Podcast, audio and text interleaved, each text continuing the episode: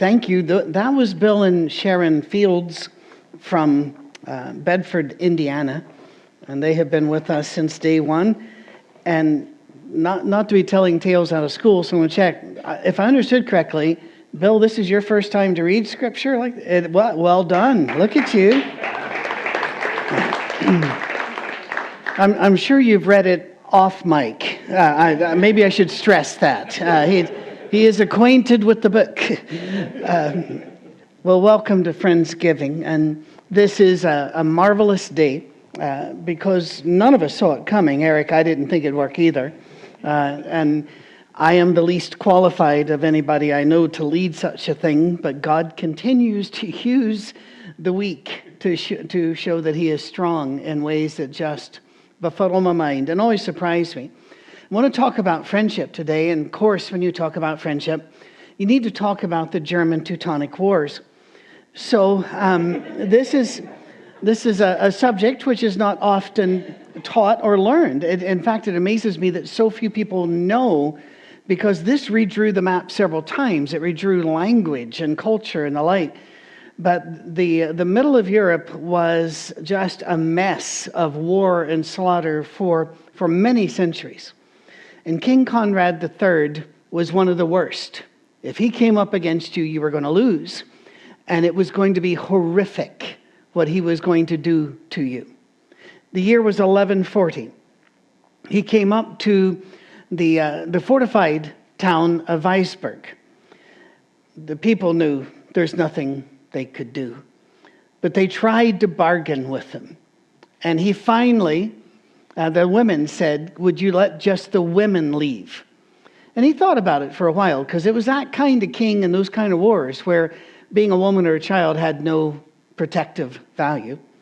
And he finally said, All right, but you just you just have to, to leave. You can't you can't pack things. And they said, Can we can we just whatever we can carry? And he said, All right. And so, near on Christmas of 1140, the doors open, and the women of Weinsberg came out carrying their husbands and children. That's what friendship is, really. It's, um, it is a pledge to carry each other because everybody needs carrying. Everybody. The strongest person you know may need carrying more than anybody else.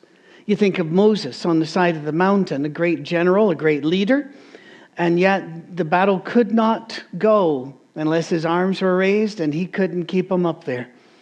Somebody had to get on both sides of him. Somebody had to carry that battle. There are quite a few stories in Scripture that, that speak of true friendship, and we're going to be very brief today and not be heavy at all. But I want to talk about Jonathan and David, and let that one be our first one. Now, there are stories about Jonathan and David that are fascinating and wonderful about firing an arrow and all the other. But this isn't a Sunday where we're taking a look at the story of Jonathan. I want to look at the dynamic between Jonathan and David, the first king of Israel. For those of you that are new to Scripture, and we know we have a, a lot who are, uh, and some who aren't sure there is a God, and we're glad you're here too. You, you will never be insulted or hurt by anything said or done here the first king of Israel was King Saul. God had told them, don't have a king, kings are bad for you. If you look at last week, we, we even put up, you know, the, had the scripture about this is what having a king is going to do to you, and it does. It does. Yet they said we have to have a king, so God found a handsome, strong, wise, good man named Saul. But then something happened to Saul, and we watch him deteriorating over his life. It could have been mental illness. It could have been uh, chronic pain because chronic pain will cause you to do and act in ways that seem like you're mentally ill.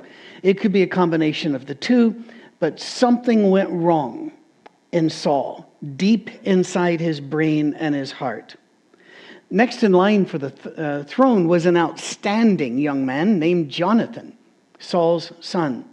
We don't talk about him very much, but actually, the Bible spends a lot of time on Jonathan in 1 Sam, if, if you don't have much time to read about him, but you want to read a bit just to get a taste of him, and all of you online have pause buttons so you can come back and look. Plus, the notes, uh, Kirsten always makes those available in the link below on, on YouTube, and you can find them easily. Um, but if you just want to read a few chapters, 1 Samuel chapter 14, 19, and 20. 14, 19, and 20, and that will, that will do. If you, want to, if you may also want to read 2 Samuel chapter 1, starting around verse 17, to read David's lament when Jonathan is killed. It'll give you a good flavor. Jonathan, I think the people were waiting for Jonathan because Saul had degraded so much that there were problems. But they, Jonathan's going to be a significant upgrade. As, as somebody who's read quite a bit of history and lived through more of it now than I expected to, um, you see that generally kings degrade and they're, you know, they're, the kid's not as good, and that kid's not as good, and that kid, we're going to have to kill him.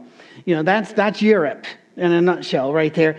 And tribal leaderships uh, in Asia and Africa have experienced the same thing, and that is leadership, wisdom, and royalty shouldn't be linked to genes because it just isn't. You know, God makes each child new and doesn't mean that they're going to be capable, but Jonathan was capable. He was good. Saul, going off into self centered behavior, ignoring God. Jonathan, focused on others and focused on God. And this is really important for us to understand here. The more you read about David and the more you're honest about what you read about David, the less you like him because of the way he treated women, the way he treated his army, the way he treated his people. He even had a hitman named Joab that would uh, go out and kill people he thought David would probably want killed one day. Yeah, he anticipatory hitman. You don't get very many of those, but you got one in David, and you got one in Joab, and it's and you wonder, God, why couldn't you have chosen Jonathan? And I don't know why. I don't. But as I said at the very beginning of this, God tends to pick the very unlikely to do His will. He tends to pick the ones we would not pick. So when you look down, you know, from the pulpit at your church and you might look around and you see doctors and lawyers. Why do we always pick those two? You know, teachers and first, you're thinking, yes, yes, we're strong here. God doesn't look at things like this. He, he might look out there and see a mess and go, yeah, that's the one. That's what I want. I got off on our my flight home. Uh, when was that? Wednesday night late uh, about midnight, and got off, and the entire skyway, all the way back, was lined with wheelchairs. I'd never seen that many people ready for wheelchairs for one flight. And I thought, have I landed in Lourdes? Which, look it up. Uh, I, I, I, I, thought they, if it works, then they don't have to be wheelchaired back on the plane. But still, you know, then it dawned on me if God was going to pick a plane to do his will, he'd probably pick this one the one that looks weakest, least able to do anything. Jonathan would have been an easy pick, but God didn't pick him. Enter Jonathan. Uh, 1 Samuel chapter 13, verse 3 Jonathan led the battle. Yeah, by this time, Saul wasn't leading a lot of battles, and when he does later, it'll be tragic. In chapter 14, verses 1 through 13, we find he's ethical, he's a great warrior, he's honest, and he's just. And sometime after David's defeat of Goliath, Jonathan and he formed a friendship. Uh, to be honest, it looks every bit like a true friendship, but it looks like David got a lot more out of it than Jonathan did. And that's something which is a burden of friendship.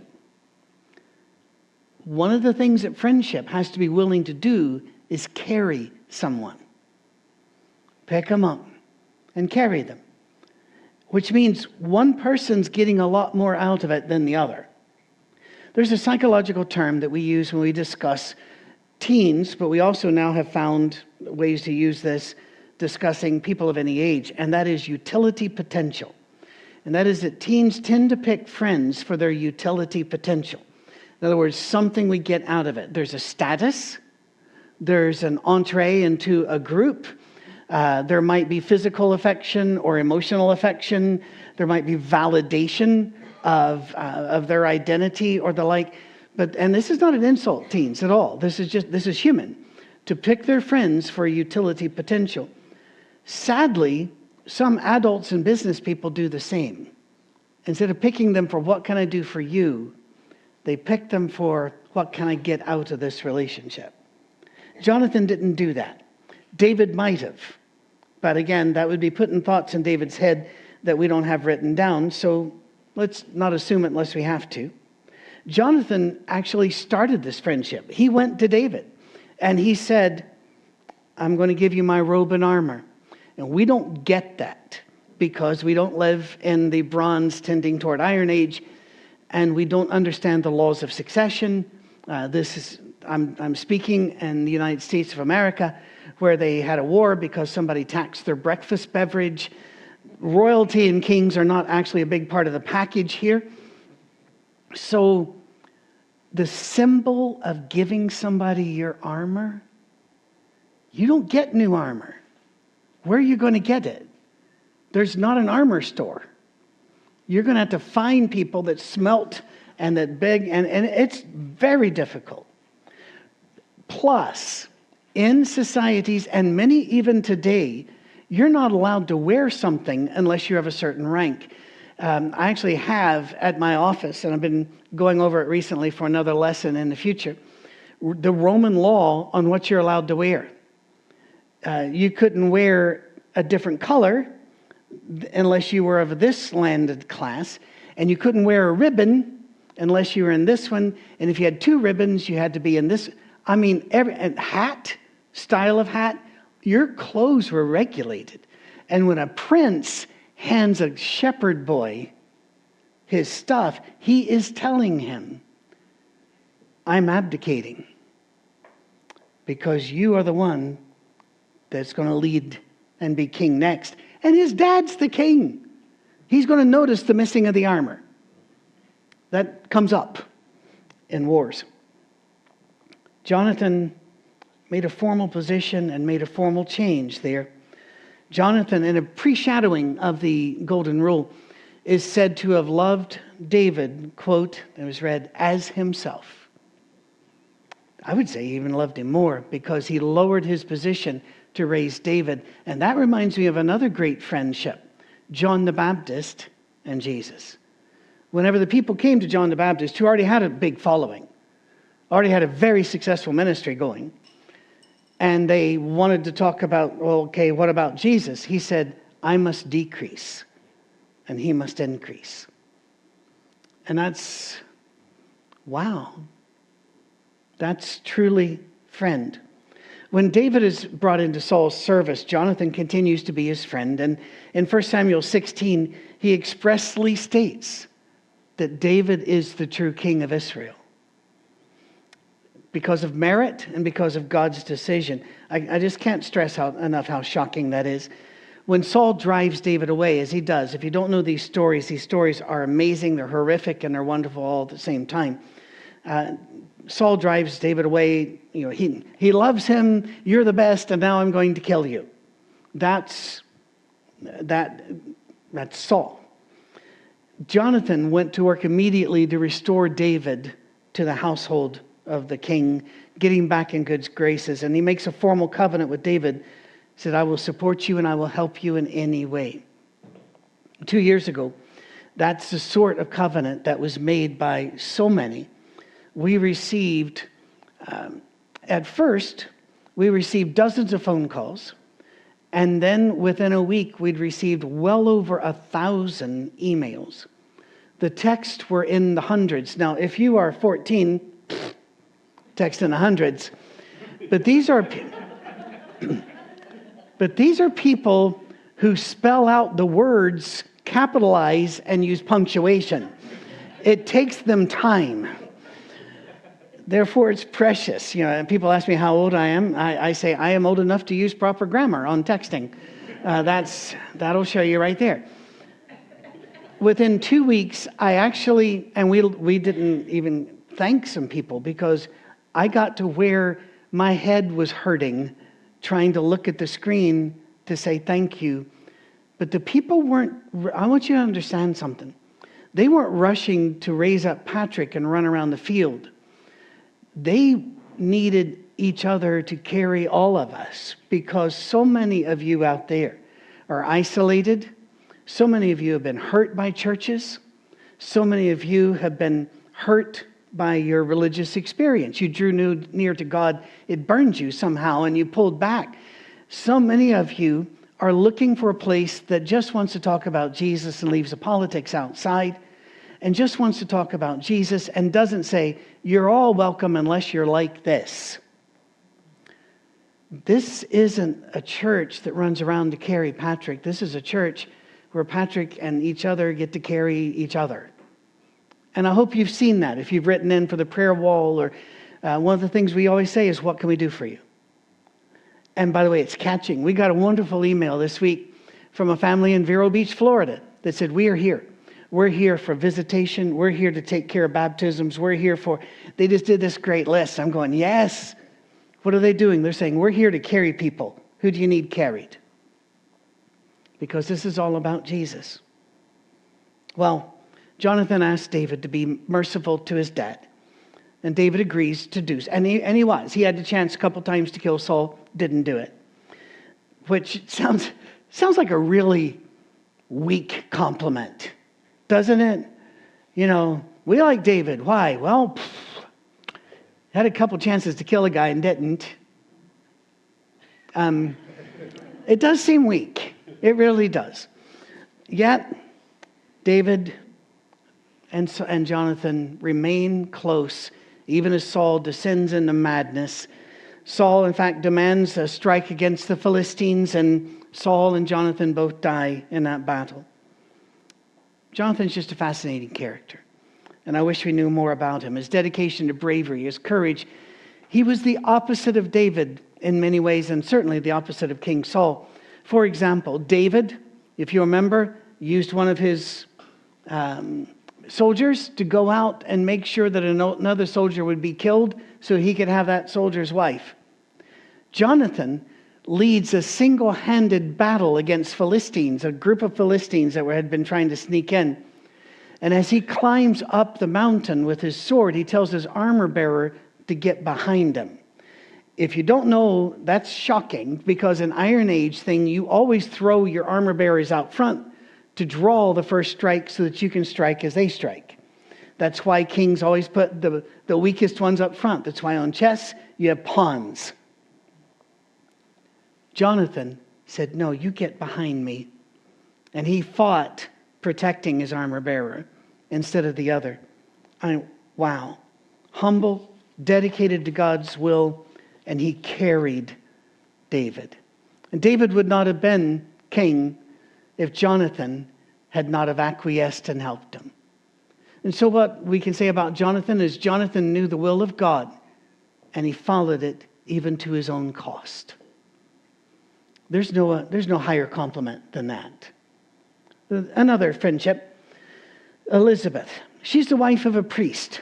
Cami will tell you it's not always being easy being the wife of anybody in clergy, whether they're priest, pastor, minister, or the like. You live in the goldfish bowl. And that's all right. That's fine. We commonly say we can't, you know, she'll say she can't take me anywhere because, you know, I've, I've been there. People talk, you know, they, they see us or, or the like. But Miss Cammie's at least as famous as me because, you know, everybody's amazed that, you know, she hasn't smothered me in my sleep or, um, you know, led an alternative army against me or something. So being a, the wife of a priest had to have been enough of a, of a job. Some people would have refused to accept Zechariah as their priest anymore after Elizabeth welcomed Mary. Because Mary wasn't quite married. Now, I want to hasten to say something here. We're talking about their society in their day. We're not talking about our judgment or God's judgment on people. But in their society, being pregnant outside of real marriage was worse than scandalous. In fact, could draw the death penalty. Uh, they could stone you to death. Although, to be fair, the Jews had stopped doing that a long time ago, and the Romans had made it a law to make sure they never started again. So, still shunning, shunning was almost guaranteed, except that during betrothal, pregnancy was not looked upon as adultery. But why then did Mary have to come and stay away? Well, because when someone's pregnant, you ask questions. Are you and Joseph expecting this? I bet Joseph is excited. Joseph's not excited. He's good. But people come up and say, Oh, yeah, great. What, what are you hoping for? And he's just looking at him going, Fulfilled prophecy? You know, what do you say? so it's not so much that she's going to be shunned forever, it's that the story won't be accepted. And we know that because later, as an adult, Jesus, Jesus is uh, braced by people that say, We know who our father was. And they go after Jesus. So Mary goes to Elizabeth, and, and people talk. The talking would have started. For many, many, many years in, in Ireland, um, in particular, young girls would go across the water to England to visit family. And everybody knew what that meant. They were going over there to have their baby and then hand it over for adoption or to an orphanage, uh, um, one of the religious foundling groups, and then come back and never speak of it again. Harsh, cruel, heartbreaking, all of that. But Mary had a place to go even if it cost Elizabeth and Zechariah their reputation. No wonder God chose them to send the world John the Baptist. Here's a guy that's not all that concerned about his reputation, right? Rough man, inside out, and wearing rough clothes, and he's ready to you know, repent or perish. That's his stuff.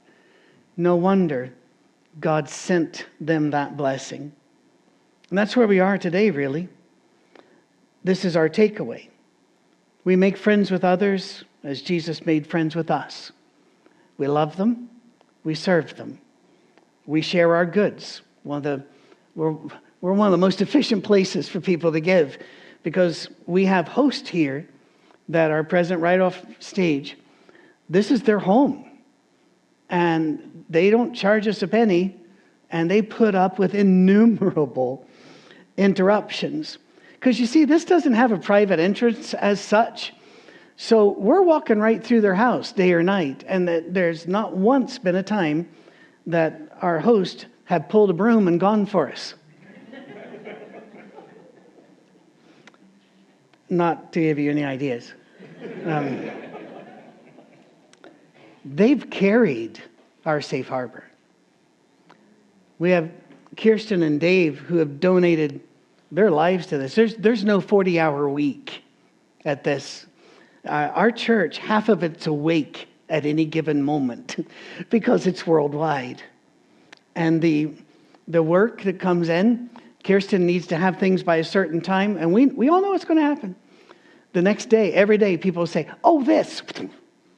And I don't understand the software at all. So I'll look at them and say, Why can't you do that? And they, then they look at me. Um, I go quiet. but they carry us. They have to do all the fussing and the work and the and then we have a board that carries us and we have a local team.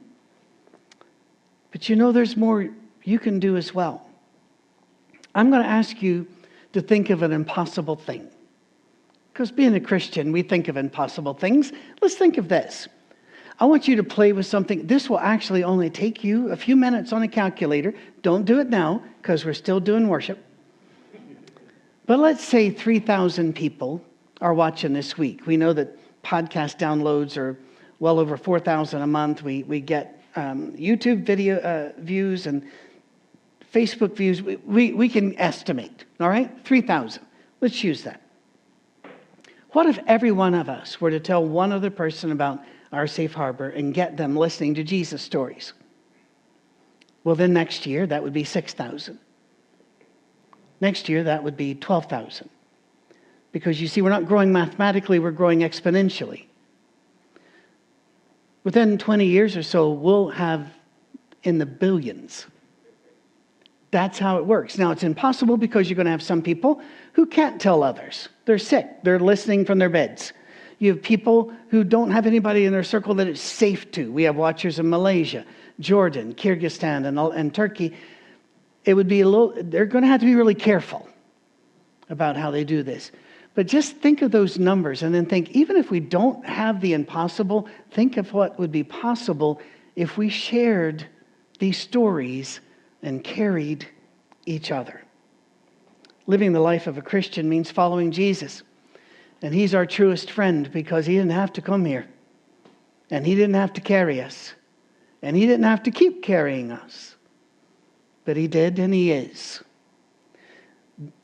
You might think again, well, why even think about impossible things? Well, because this is impossible and it's happening. I'm going to sh- just a 30 second video because that's all they're allowed to send. We had no idea when we started this thing that it would go beyond the internet, that it would go places that the internet is not allowed. But people heard and people heard. And now several of us are spiritual advisors to people on death row and life row. And Topper and Carol Long this week have accepted the job of heading up our ministries in these various prisons around the U.S. because it's going to grow. It already is. We have um, so many stories. I want to tell them, but I'm not going to because you know, we, need to, we need to do this. This is important.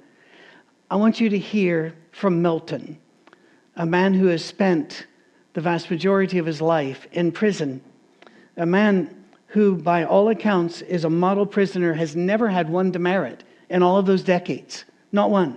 Has taken every course, has volunteered to do every good thing, and was unanimously put forward by the parole board with their highest recommendation to let him out. And yet, he's not out. You would expect such a man to be bitter, despair, broken. But without asking, he didn't know about Friendsgiving. He just wanted to send me a little video, really sending it to all of us. Think about the impossible. Think about what God has done in two years. And then think about what you can do to make the impossible possible this coming year. Listen to Brother Milton. Dr. Mead.